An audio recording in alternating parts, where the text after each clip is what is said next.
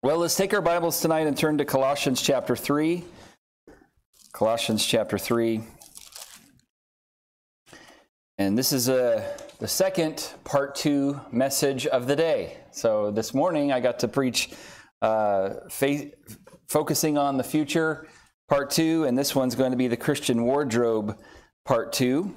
Uh, Colossians chapter 3 and verse number 12 through number 14. And if you would join me in standing for the reading of God's Word, I would greatly appreciate that. Colossians chapter number 3, verses just 12 through 14.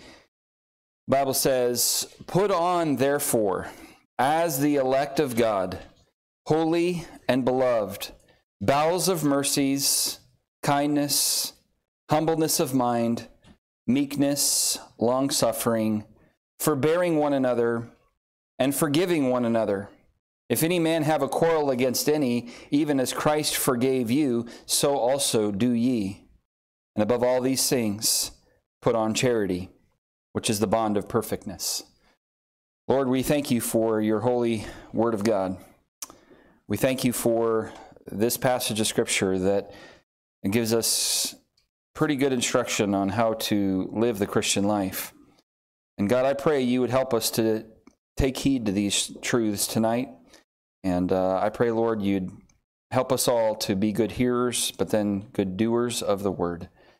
And we pray these things in Christ's name. Amen. Thank you. You may be seated.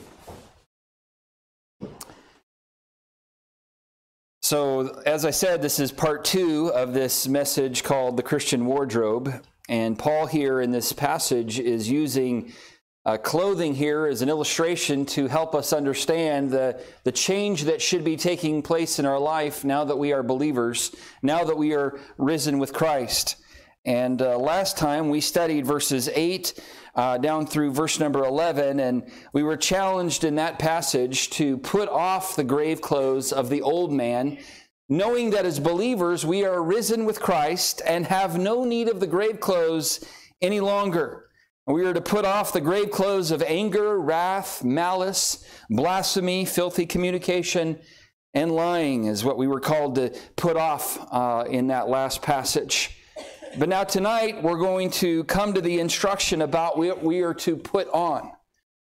But before we get to the description of the wardrobe of the new man, I want us to see, first of all, tonight, as we make our way through this passage, uh, our election. I want us to look at our election. In verse number 12, uh, Paul says this Put on, therefore, as the elect of God, holy and beloved.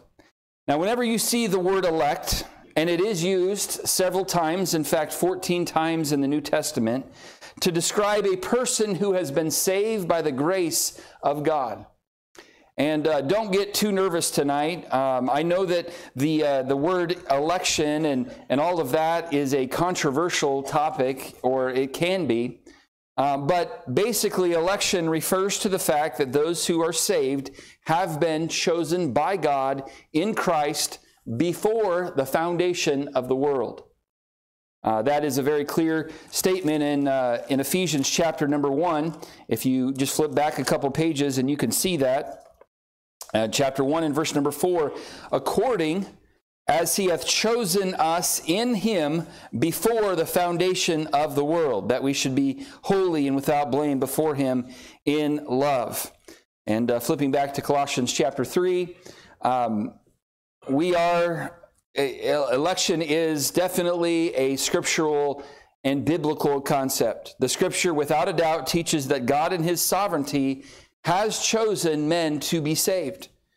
Now, I will just say this comment here too. The Bible definitely does not teach that God has chosen men to hell.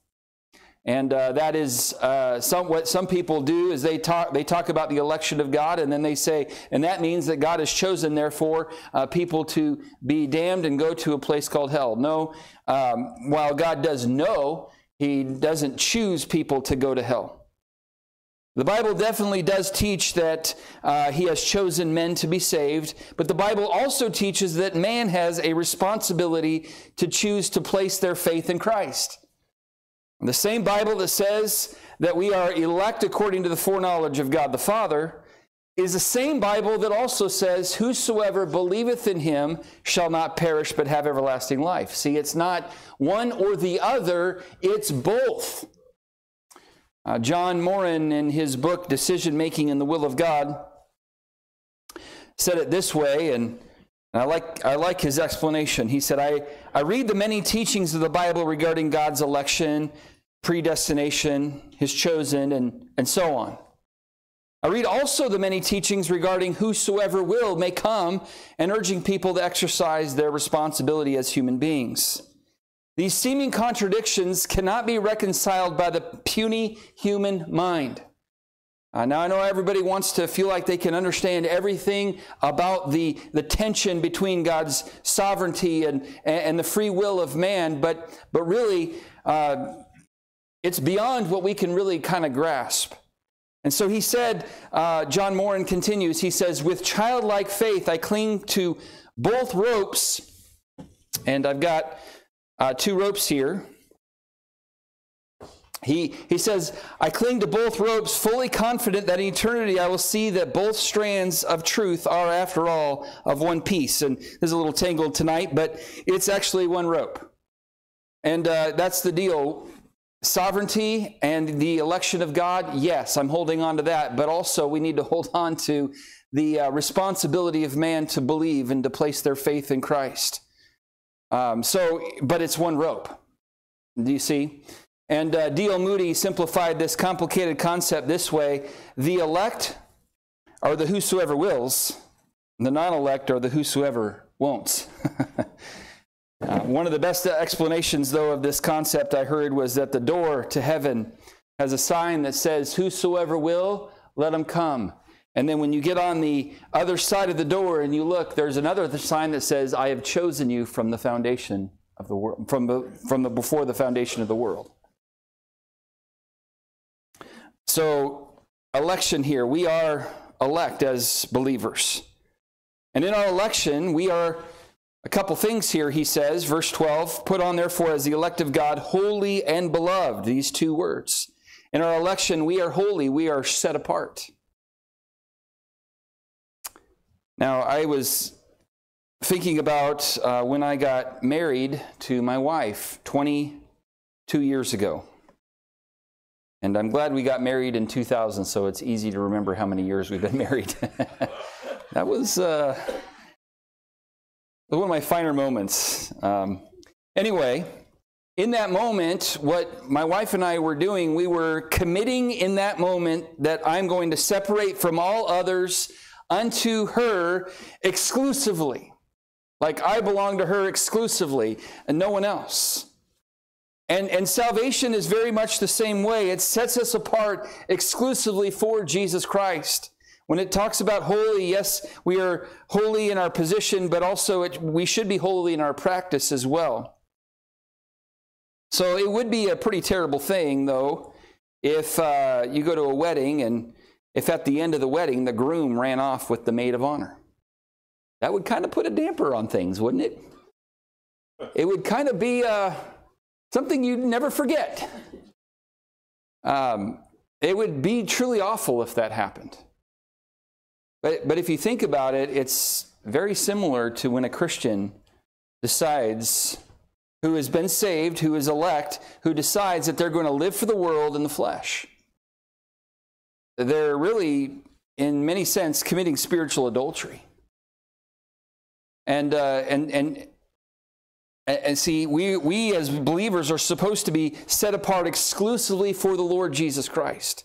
In our election here, he says, we are holy. And then he says, we are also beloved. In Ephesians um, 2 and verse number 4, the Bible says, But God, who is rich in mercy for his great love. We just sung about that. That was the first song we sang about. It's just like his great love. For his great love wherewith he loved us. See, you and I are the object of his great love, and he loves us in spite of how unlovable we may be.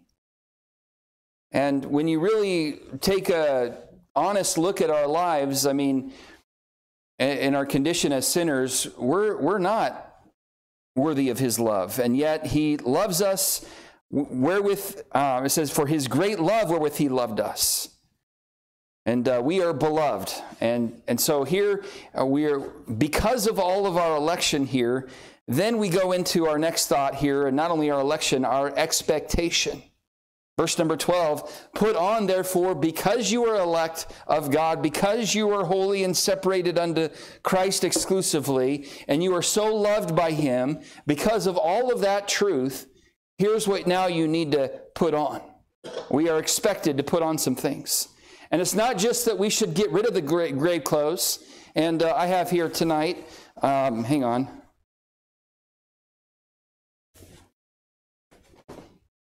Okay, I have here some grave clothes. Now, I was I was hoping for a different team. Okay, this is the this is the Dallas Stars. Okay, uh, last year uh, they got beat in the first round of the playoffs. So, grave clothes. Uh, this, this, this illustration would work better if it was a Green Bay Packers jacket. So maybe in your mind, use that as an illustration. Okay. um, but but here's the deal. Okay. Um, when we're when we're saved, we need to take off the grave clothes because we no longer have them. Why? Because we're risen with Christ, and we are we identify with Him as the resurrected Savior. And he know, has no need for the grave clothes anymore, and neither do we. So we need to take them off. But wait a minute. Uh, so we have this off, but we need to put something else on to replace that. We're to put on some things. We're to put on, again, he's using the illustration of clothing here. We're to put on not the grave clothes, but we're to replace them with grace clothes, the wardrobe of the new man. We're to put on the wardrobe of the new man. See, when Jesus rose from the dead, he put off those grave clothes. But then we know, right? He had clothing on afterwards. Mary Magdalene was the first one to see the risen Savior. Remember, she assumed that he was the gardener. He had the appearance of a gardener. He looked like it because he had perhaps clothing that was similar to what the gardener would wear. So I got to wondering this week about where did Jesus get his clothing afterwards? I don't know if you've ever thought about that. I started thinking about it and start looking looking it up and and uh, there's nothing very clear in the scriptures, but there are a couple theories to consider. I'll just throw them out for your uh, just to just to throw it out there for you. Uh, one, one, one, somebody thought that maybe he got the clothing from the shed nearby where the real gardener kept his tools and garden clothes, and that's a possible option. Another possible option is when the young man in the book of Mark left the linen cloth in his frenzied attempt to escape from the grasp of the armed men there in the Garden of Gethsemane, that Jesus later found that linen cloth that he left and used that to cover himself. Um, that's possible. It also could be that God supernaturally clothed him uh, without the need of having to find it anywhere else.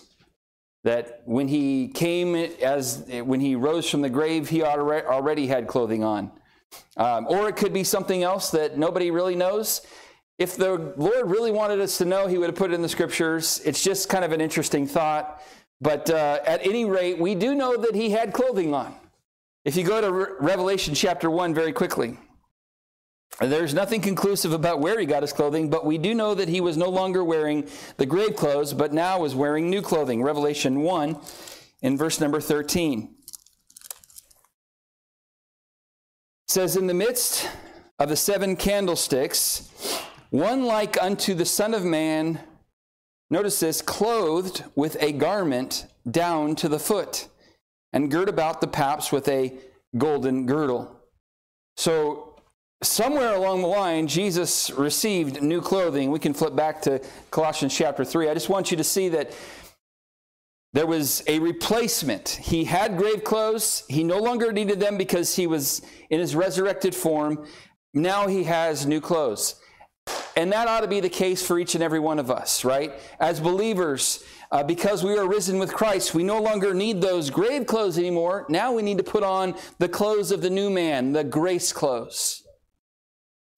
So if the risen Savior had replaced the grave clothes with a new wardrobe, then as a result, we who are risen with Christ, off with the old, on with the new. So, what exactly do these grace clothes look like? And we're going to take a moment to go through each of these descriptions here very briefly. Uh, verse number 12 tells us what these grace clothes look like. Look like. Verse 12 says, Put on therefore as the elect of God, holy and beloved. And here's the first thing that we are to put on bowels of mercy or mercy. Now, the word bowels of mercy, um, in, in, in that day, everybody thought that the emotions came from the, your intestines. Uh, maybe, maybe, you know, when, when you're nervous about something and you've got butterflies in your stomach, but they, that's where they thought that the seat of the emotions li- lied in your intestines. Uh, we, we, we know it to be really in our hearts, but, but the point isn't really the location, okay? The point is mercy, that we have a heart of mercy towards others. We have a heart of compassion towards others. Have a constant, having a constant caring attitude towards one another to where we're not just thinking about me and all of my needs, but I have a, a mercy and I'm compassionate about the needs that you're going through. This is the heart that really understands what the other person is uh, feeling, and, and uh, that, that, that other person is just that a person with feelings and, and hurts and, and emotions, and, and you understand that and you want to be there. Jude says, uh, and some having compassion, making a difference. We're to put on mercy. Now, aren't you glad tonight that Jesus had compassion and mercy upon us? Uh, when he saw the multitudes, the Bible says he was moved with compassion on them because they fainted and were scattered abroad as sheep having no shepherd. So we're to put on mercy, compassionate spirit, a compassionate heart towards those around us.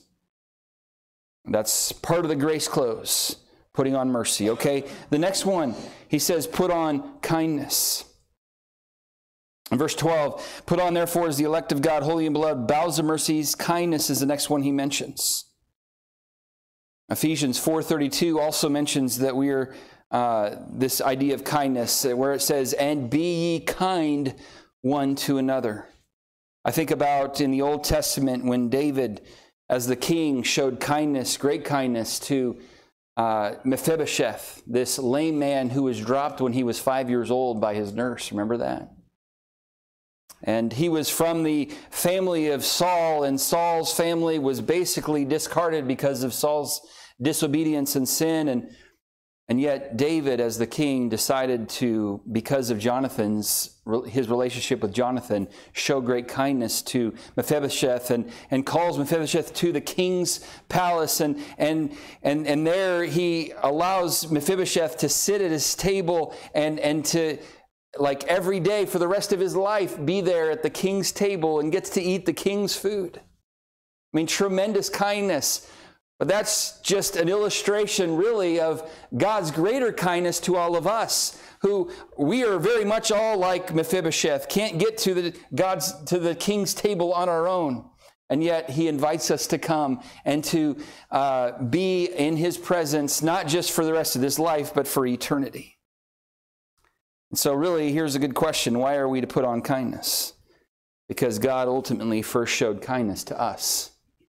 Titus chapter 3, in verse number 3, Paul says this For we ourselves also were sometimes foolish, disobedient, deceived, serving diverse lusts and pleasures, living in malice and envy, hateful, and hating one another.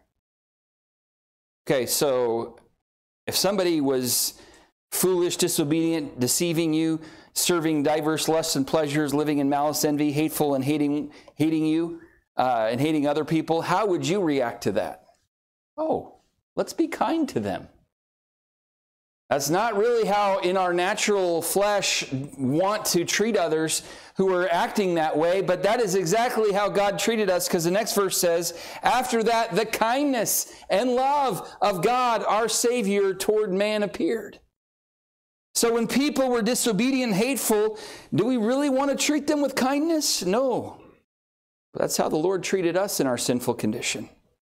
Now, obviously, I'm not saying tonight that we need to allow people to walk all over us and abuse us. But instead of treating people like they deserve, the encouragement here is to put on kindness.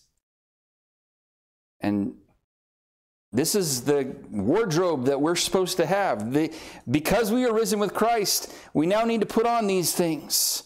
The, the, the, the wardrobe of the new man, which is kindness. The next one, uh, thirdly, here, we're to put on humility.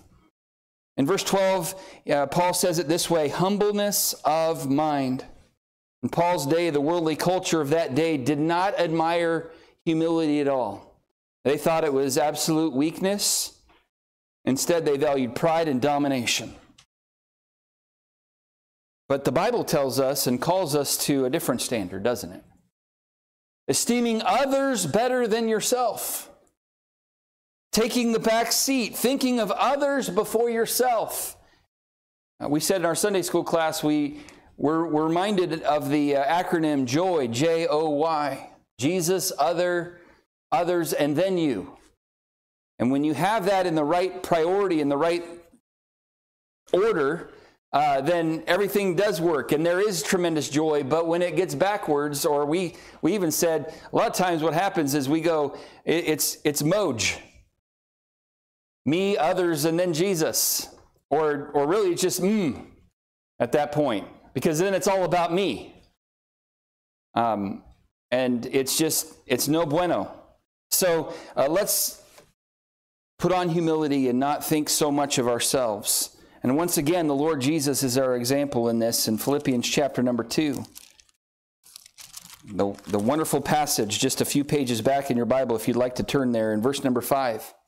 Let this mind be in you, which was also in Christ Jesus, who, being in the form of God, thought it not robbery to be equal with God, but made himself of no reputation, took upon him the form of a servant, was made in the likeness of men. And being found in fashion as a man, he humbled himself and became obedient unto death, even the death of the cross. So here, Jesus when he came to this earth, and we spoke about it a little bit this morning, when he first came to this earth, he came in very, uh, very humble means. He came and was born in Bethlehem's manger without anything. He humbled himself to come to this earth so that he could be our sacrifice. And so when we put on humility, we're putting on the mind of Christ because he had a mind of humility. And uh, I know we kind of like to get our our way done and we like to get, you know, um, our desires accomplished and fulfilled. And, and yet, we are called here in the scriptures to put on humility, where it's not about me, it's not about my way, it's about the glory of God and being a blessing to others. So put on humility. Second, or, or not second, fourth. I got my numbers all mixed up here. Uh, put on meekness. Put on meekness. Verse number 12 mentions meekness as well. Now, meekness is power under control. It's not weakness, it's power under control. It gives the idea of a wild horse that has been tamed with tremendous power, but has it harnessed. One picture I get in my mind is a of, of meekness is a father having a tea party with his little daughter. And I've had a few of those in my day. And yes, I put my pinky out when I lifted the, uh, the teacup to my mouth, okay? See, meekness has also been defined as being weak to defend one's own opinions, but strong to defend God and His Word. Weak to promote self, but strong to promote God and His Word. Weak toward fulfilling one's own will, but strong towards doing the will of God. Weak for personal views, but strong for God's truth. It's a great definition. A tr- truly humble and meek man is hard to find, and yet God delights to honor such selfless people. Booker T. Washington, the renowned black educator, was an outstanding example of being meek. Shortly after he took over the presidency of Tuskegee Institute in Alabama, he was walking in an exclusive section of town where he was stopped by a wealthy white woman. Not knowing the famous Mr. Washington by sight, she asked if he would like to earn a few dollars by chopping wood for her. Because he had no pressing business at the moment, Professor Washington smiled rolled up his sleeves, and proceeded to do the humble chore she had requested. When, she, when he was finished, he carried the logs into the house and stacked them by the fireplace. A little girl recognized him and later revealed his identity to the lady. The next morning, the embarrassed woman went to go see Mr. Washington in his office at the, at the Institute and apologized profusely. Oh, it's perfectly all right, madam, he replied. Occasionally, I enjoy a little manual labor. Besides, it's always a delight to do something for a friend. She shook his hand warmly and assured him that his meek and gracious attitude had endeared him and his work to her heart. Not long afterwards, she showed her admiration by persuading some wealthy acquaintances to join her in donating thousands of dollars in that time to the Institute. See, true meekness, though, is actually best seen in the Lord Jesus Christ. Jesus was submissive, he never resisted or disputed the will of God. His absolute trust in the Father enabled him to show compassion, courage, and self sacrifice, even in the most hostile situation. He proved his meekness in his arrival to earth. He came in the form of a baby in Bethlehem's manger. He proved it when he submitted to his parents there in Jerusalem. And as he dealt with people, the woman at the well, the woman taken in adultery, meekness. And as Jesus made his way into Jerusalem on that first Palm Sunday, how did he enter? In an elaborate parade with pomp and circumstance? No. He came riding upon a donkey. Not exactly this glorious arrival. So instead of making his entrance with great glory and power, he could have and deserved. I mean, because he is, after all, the King of kings and Lord of lords, he is the great God of heaven. He is the lion of the tribe of Judah. He is the one who is high and lifted up, but instead he came in a spirit of meekness and humility.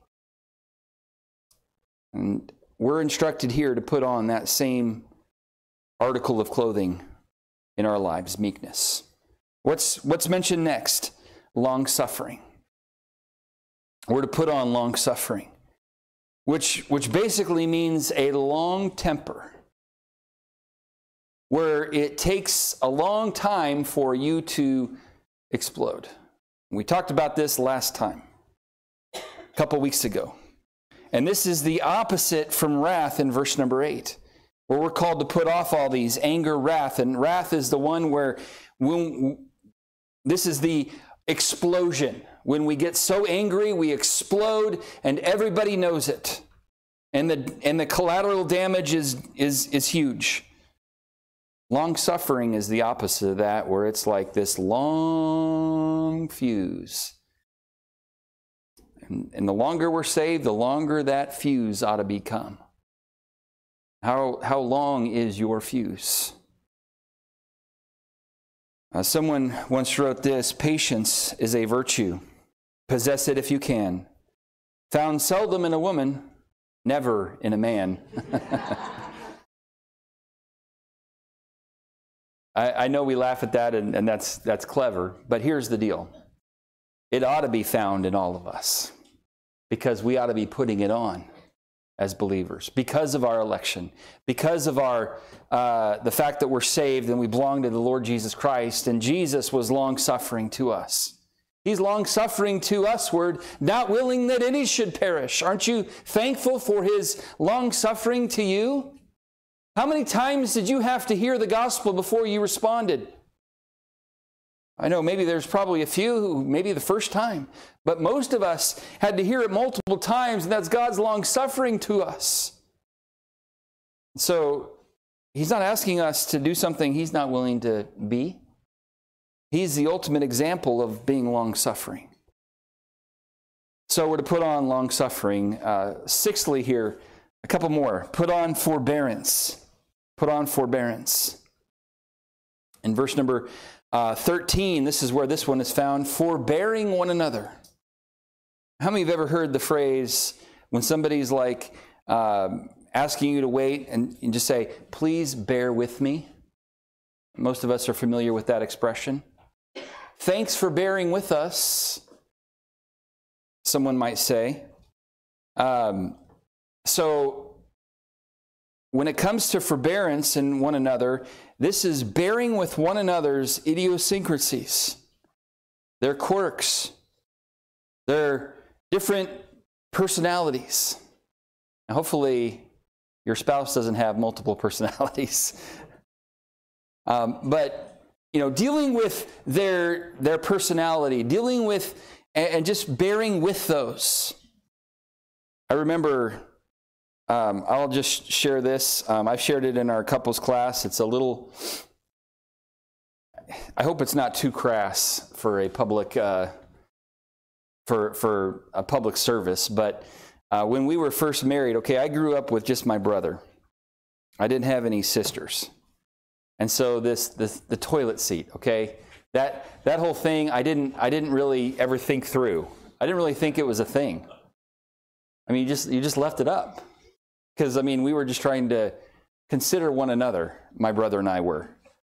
And so anyway, we're married and and and my wife is trying to help me with uh, okay, well, now that you're living with a woman, you now need to consider her. And so I'm like, okay, well, one day um, we're, we're, we're in our condo and I'm in the living room just kind of standing there waiting for her. And she's like, I'm going to go use the restroom. And she, she goes in there, closes the door, and then I hear this very loud noise. She lowers the toilet seat very loudly so that somebody in the house can hear me. And I, I'm just standing there and I hear this, and I went, whoa, what's that? It really kind of made me jump. And I'm like, oh no, I forgot to turn to, to lower that. I'm oh man. And so she comes out and she's got a big smile on her face, like, um, maybe you'll learn now, you know. well, okay, so so lest you think I'm the only one uh, when we were married, we thought, okay, well, now we can share toothpaste. Like, this is going to be great because, you know, we can save money and, you know, we, we can just share toothpaste. I mean, we're married. We get to share everything. We get to share our lives together. It's so wonderful. We can share toothpaste. But then, this woman, she takes the toothpaste from the middle of the tube and squeezes it. I mean, what kind of monster does that? That's just awful. I mean, I very carefully and meticulously roll it from the end as I move through the end the, the toothpaste. She just goes and then messes up my rolls that I've made. I'm like, are you serious? So we now use two different toothpastes. That's how we solve that one. It's worth the extra money on that. But and I'm, I'm, I'm being silly, giving a couple silly examples, but there's, there's other things that I'm sure that we've had to bear with one another throughout our marriage. She's had to bear with a lot more than I've had to bear. Um, no amens necessary right there. Okay, thank you. But look, we need to do that at home. We need to do that here at church. Not everybody's going to be exactly the way you are. We need to bear with one another. So I would encourage you, as your pastor, to please bear with me. Because I'm not perfect, I'm human as they come. And I want to bear with you, knowing that you're also human. And I hope that we'll look across the room and see people and bear with one another and put on this forbearance. All right, one more here that's mentioned in verse number uh, 13. He says, and put on forgiving, forgiveness, forbearing one another and forgiving one another. But he goes on and continues this thought of forgiveness. If any man have a quarrel against any, even as Christ forgave you, so also do ye. And by the way, Paul uses Jesus as our example here again. We are to forgive as he has forgiven us. And when he was on that cross and he was completely innocent, he did absolutely nothing wrong, he was com- perfectly sinless. And he's there on the cross and he's been mistreated, he's been beaten, he's been mocked, and he's been nailed to a cross. And what is his response? Father, destroy them because I'm innocent. Probably what my, my response would have been, but I'm thankful that I wasn't the one who had to be the Savior. Um, but because Jesus, who is the Savior, said, Father, forgive them, for they know not what they do. He chose to forgive, even though it wasn't asked of him. I think I was reading in one of the commentaries this week as I was studying for this that D.L. Moody, in one of his sermons, uh, just kind of said, You know, I, I, I can almost picture Jesus going to Peter and saying, Hey, why don't you go find the person who plucked my beard and go say, Jesus forgives you. Why don't you go find the soldiers who pounded uh, the nails in my hands and feet and, and say that they're forgiven, that I, I forgive them?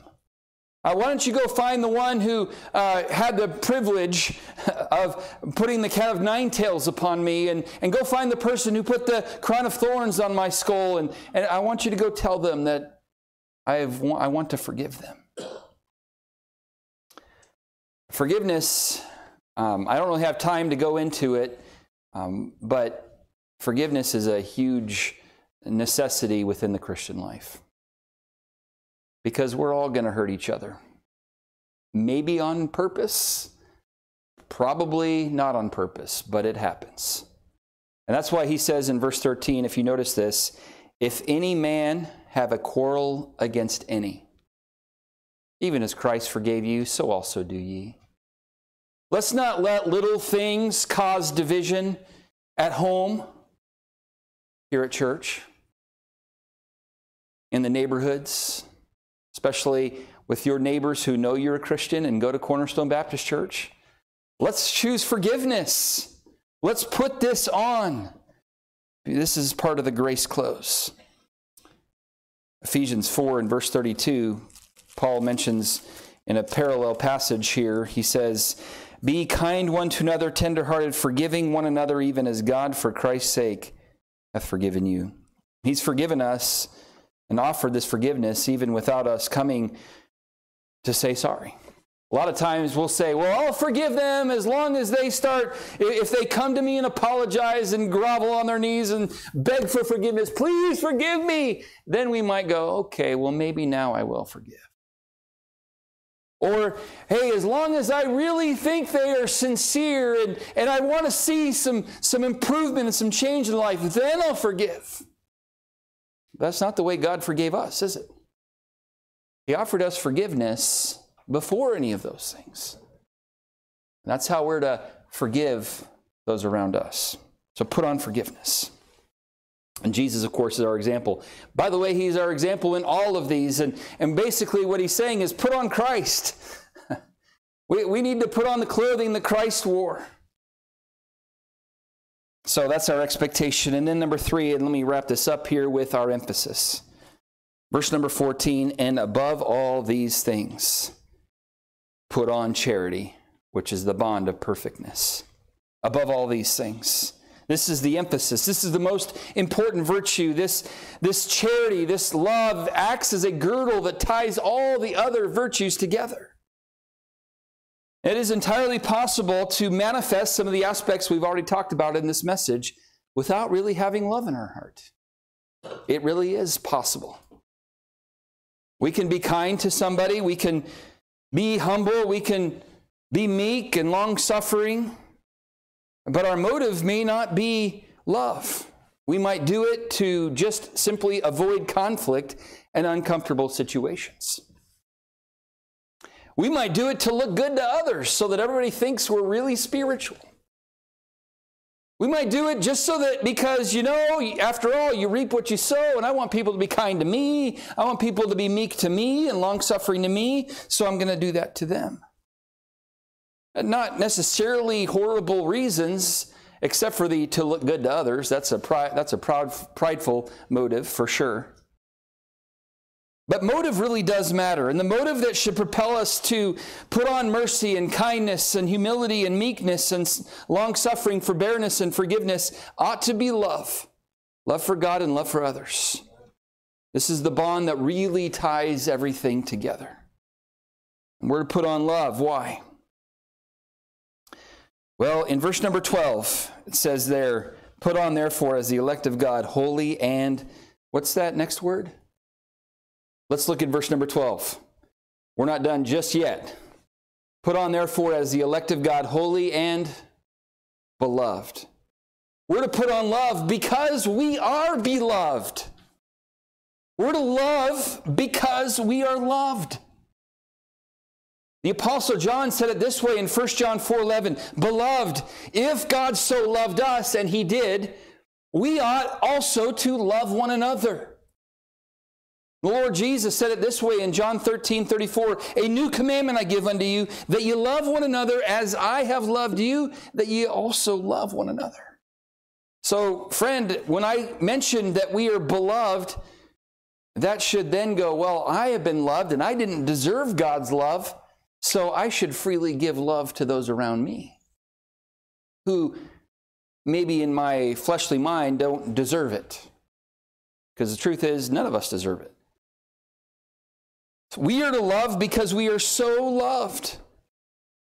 The Gnostics there in Colossae really thought that knowledge itself was the bond of perfectness. In verse number 14, above all these things, put on charity, which is the bond of perfectness. They thought that knowledge was the bond of perfectness. But Paul says no, love is the bond of perfectness. Love is the first fruit mentioned, it is the first fruit mentioned in the fruit of the Spirit and all others follow that one love, joy, peace. But love is mentioned first. And so here in verse number 14, that's the emphasis. Above all these things, put on charity. Charity. Now, remember the context of this book. Paul is writing to a church family. This wardrobe change should indeed be evident within the church family. We should indeed put on mercy, kindness, humility, meekness, long suffering, forbearance, forgiveness, and most of all, charity. And this is, should be the case in how we talk to each other here at Cornerstone Baptist Church. With mercy, kindness, humility, meekness, long suffering, forbearance, forgiveness, and charity. This is how we this is how we should talk to each other. And by the way, this is all also how we should talk about each other to others with mercy, kindness, humility, meekness, long suffering, forbearance, forgiveness, and charity. This should also be the case at home within our immediate family. This should be evident work in the community as we deal with others in business. What kind of wardrobe are people seeing in your life? The grave clothes or the grace clothes? So, the Christian wardrobe, there are things we are called to put off, and there are things we are called to put on. What is it that you are wearing? The grave clothes or the clothes of the resurrected life that identifies with the risen Savior? So tonight, if you still need to put off the grave clothes, please do so. And let's replace them with the grace clothes of the fruit of the Spirit. Let's pray together. Lord, thank you for time together tonight to look at the second part of the Christian wardrobe. It's not just about removing the grave clothes that we no longer need to wear because we are risen with Christ.